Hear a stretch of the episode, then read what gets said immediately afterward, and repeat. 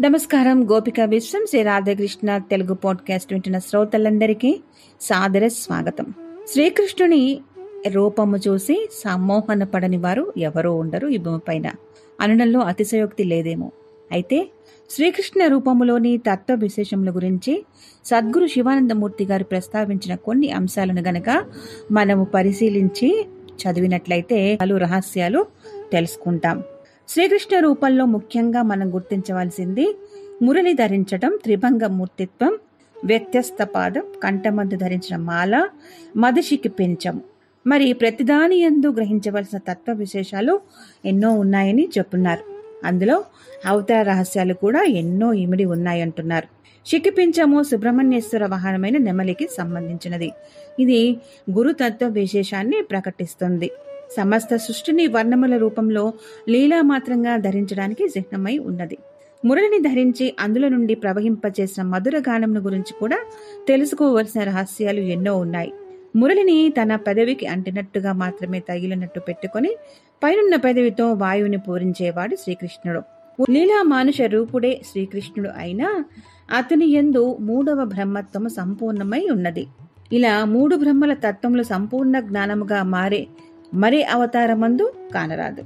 రెండు పెదవుల నుండి బహిర్గతము చేయబడుతున్న వాయువు మురళిలో పూరింపబడుతున్న వాయువు ఎట్టి మార్పులు లేనిదై ఒకే రీతిగా పూతబడుతున్నది ప్రాణశక్తిని అలా పూరించిన వాయువు రాగా తాళములు కాని మరేవి కాని లేనిది. అది మూల ప్రకృతిగా చెప్తున్నారు. ఇట్టి వాయువుని పూరించడానికి తాను ఎన్నుకున్నది భూమిలో పుట్టి పెరిగిన వెదురు బొంగు. వంశీ అన్న వేణువు అన్న కేవలం గొట్టంలా ఉన్న వెదురు బొంగనియే అర్థము. మురళి అలాంటి వెదురు బొంగుకు చివరగా కన్నములు చేయబడి వాద్య వస్తువుగా తయారు చేయబడింది. ఈ వెదురు బొంగే భూమి ఎందు పుట్టి పెరుగుతున్న జీవుడికి చిహ్నం. అంటే గుర్తు లాంటిది. అందులో వాయువు ప్రవేశపెట్టి ఒకేలా ఊదబడుతున్న చిత్ర విచిత్రములైన రాగములను వినిపించడం అనేది తన వేళ్ళ కదలికతో చేయడం జరిగింది. తన కుడి చేతి వేళ్ళు తన మూడవ బ్రహ్మగా చిత్ర విచిత్రములుగా మారుస్తూ నిర్వహిస్తున్న సృష్టి రచనా కార్యములకు చిహ్నము అని చెప్తున్నారు. వివిధ స్థాయిలలో చిత్ర విచిత్రములుగా మారుతున్న రాగములే జీవుడు అనేకంగా అనుభవిస్తున్న సుఖ దుఃఖములు నాదమన్నది జీవానుభవముకు సూచకం. ఇలా బహిర్గతము చేయబడుతున్న నాదము శ్రోతల హృదయంలో సూటిగా ప్రవేశిస్తోంది. తద్వారా వారికి అనేక జన్మల జీవానుభవ ఆనందం కలుగుతుందంటూ చెప్తున్నారు. దానివల్ల వారు తృప్తులై తద్వారా ముక్తి చెందుతున్నారని అంటున్నారు. ఆనందం అనేది రెండు రకాలుగా ఉంటుందంటున్నారు. అనుభవానంతరము తిరిగి అటువంటి ఆనందం పొందాలన్న కోరికనిచ్చేది మొదటి ఆనందమైతే ఇట్టి ఆనందానుభూతి పొందిన తర్వాత సుఖాంతమైనప్పుడు ఉన్న దుఃఖాన్ని ప్రసాదిస్తుంది. పొందిన ఆనందం సంపూర్ణమైన తర్వాత తృప్తినివ్వడం అనేది రెండవది. తృప్తి అంటే తనకు కావలసినది లేదన్న భావన కలగకపోవడమే. భగవంతుడు ప్రసాదించే ఆనందం ఇట్లాగే ఉంటుంది. స్వర్గ సౌఖ్యములన్నవి ఇంద్రుడు మెప్పించైనా పొందవచ్చును లేదా? అతనికి కారణమైన భగవతత్వం అడిగి సంపాదించుకోవచ్చు. రెండు విధములుగాను పొందే స్వర్గ సౌఖ్యము ఒకటే అయినా ఇంద్రుడు ప్రసాదించినప్పుడు అది తిరిగిపోతున్నదే అనే దుఃఖము ఉంటుంది. అది భగవంతుడి నుండి పొందినప్పుడు అనుభవం తరువాత ఇది నాకు చాలును అనే తృప్తి కలుగుతుంది. శ్రీకృష్ణుని మురళీనాదము నుండి పొందిన ఎన్నో జన్మల జీవానుబంధ ఆనందము తృప్తినే ప్రసాదిస్తుంది మరి. కొన్ని జన్మలలో ఏవేవో ఉత్తమ సంస్కారముల వల్ల తీసుకుని రాబడినైనా తానే స్వయంగా అవతరించినప్పుడు తనకు ఎదురుగా వచ్చి అట్టి నాదమునకు ఆస్వాదించిన జీవులంతా ముక్తి చెందారు. అందుకే నాదమును శిశురు వేత్తి వేత్తి అని చెబుతారు. వేత్తి జీవరసముగా పరిగణించబడుతుంది. శ్రీకృష్ణుని వేణువులో మొదటి రంధ్రము నుండు అతను నింపుతున్న ముఖ్య ప్రాణశక్తి బహువిధములైన నాదములుగా మారి వేరుగా ఉన్న నాలుగు రంధ్రముల నుండి అనేక విధములైన మధుర నాదములుగా బహిర్గతము అగుతున్నది ఈ క్రియ దేహములోని ఒక ముఖ్య ప్రాణము. అంటే దేహక్రియ యందు అదే ప్రాణశక్తిని నాలుగు ప్రాణములుగా అనేక క్రియలుగా దేహమందు పనిచేయుట వంటిది.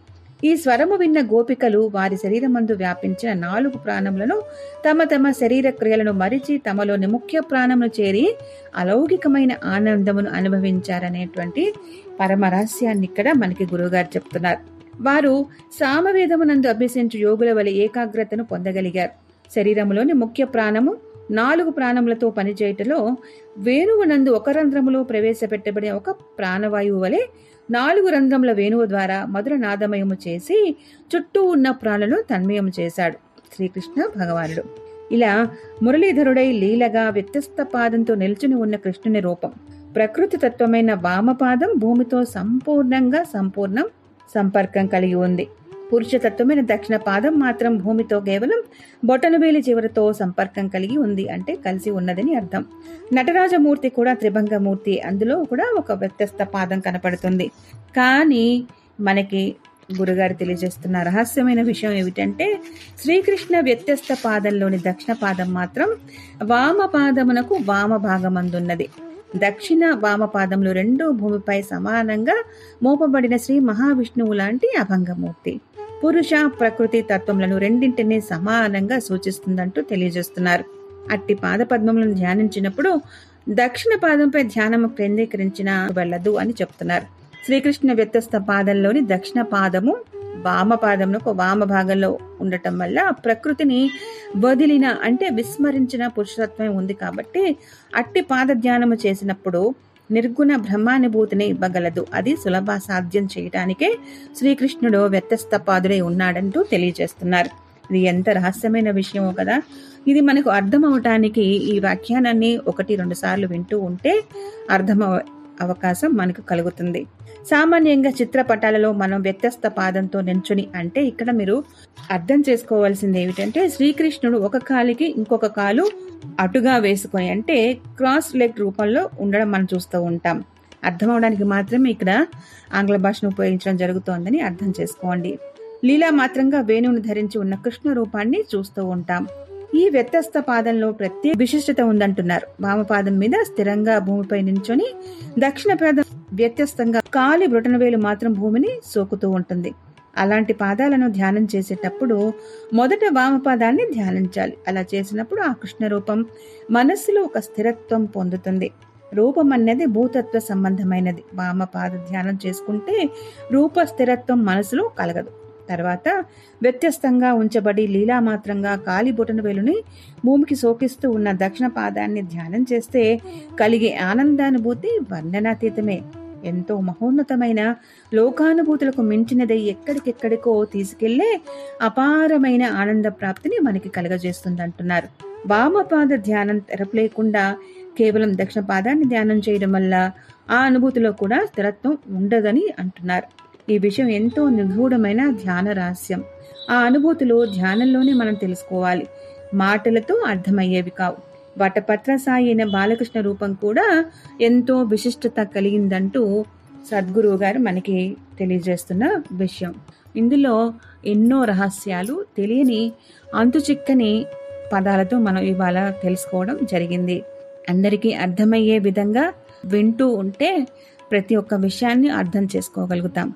అందరూ కూడా వింటూ అర్థం చేసుకోవడానికి ప్రయత్నిస్తారని ఆశిస్తూ విన్న మీ అందరికీ కూడా ధన్యవాదాలు చెప్తూ మరొకసారి నమస్కారాలు తెలియజేసుకుంటున్నాను. నమస్కారం.